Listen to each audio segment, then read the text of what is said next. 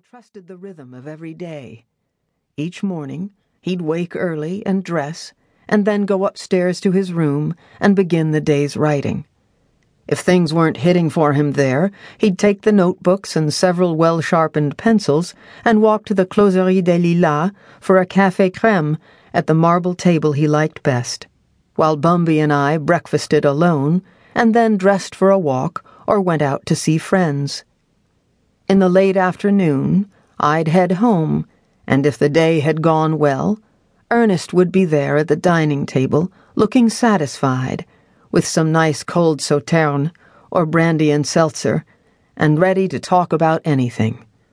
Or we would go out together, leaving Bumby with our landlady, Madame Chotard, and find a plate of fat oysters and good talk at the Select or the Dôme or the Deux Magots. Interesting people were everywhere just then.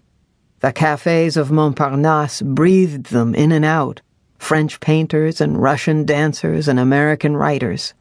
On any given night, you could see Picasso walking from Saint Germain to his apartment in the Rue des Grands Augustins, always exactly the same route, and always looking quietly at everyone and everything.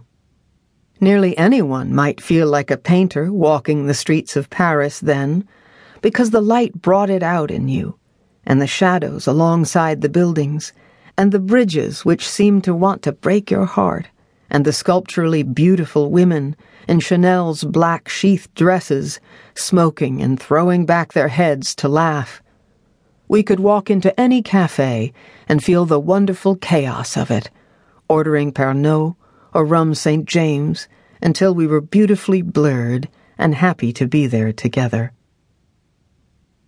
Listen, Don Stewart said one night when we were all very jolly and drunk as fishes at the Select. What you and him have is perfect. No, no. He was slurring now, and his face contorted with feeling. It's holy, that's what I meant to say. That's swell of you, Don. You're all right, too, you know. I cupped his shoulder lightly, afraid he might cry. He was a humorist and everyone knew the funny writers were the most serious sort under their skins. He also wasn't married yet, but there were prospects on the horizon, and it was all very important to him to see that marriage could be done gracefully and well. Not everyone believed in marriage then. To marry was to say you believed in the future and in the past, too, that history and tradition and hope could stay knit together to hold you up. But the war had come and stolen all the fine young men, and our faith, too. There was only today to throw yourself into without thinking about tomorrow, let alone forever. To keep you from thinking, there was liquor, an ocean's worth at least, all the usual vices, and plenty of rope to hang yourself with. But some of us, a very few in the end, bet on marriage against the odds and though I didn't feel holy exactly, I did feel that what we had was rare and true, and that we were safe in the marriage we had built and were building every day. This isn't a detective story, not hardly. I don't want to say, keep watch for the girl who will come along and ruin everything. But she's coming anyway, set on her course, in a gorgeous chipmunk coat and fine shoes her sleek brown hair bobbed so close to her well made head, she'll seem like a pretty otter in my kitchen. Her easy smile, her fast, smart talk, while in the bedroom, scruffy and unshaven, and laid flat out on the bed like a despot king, Ernest will read his book and care nothing for her.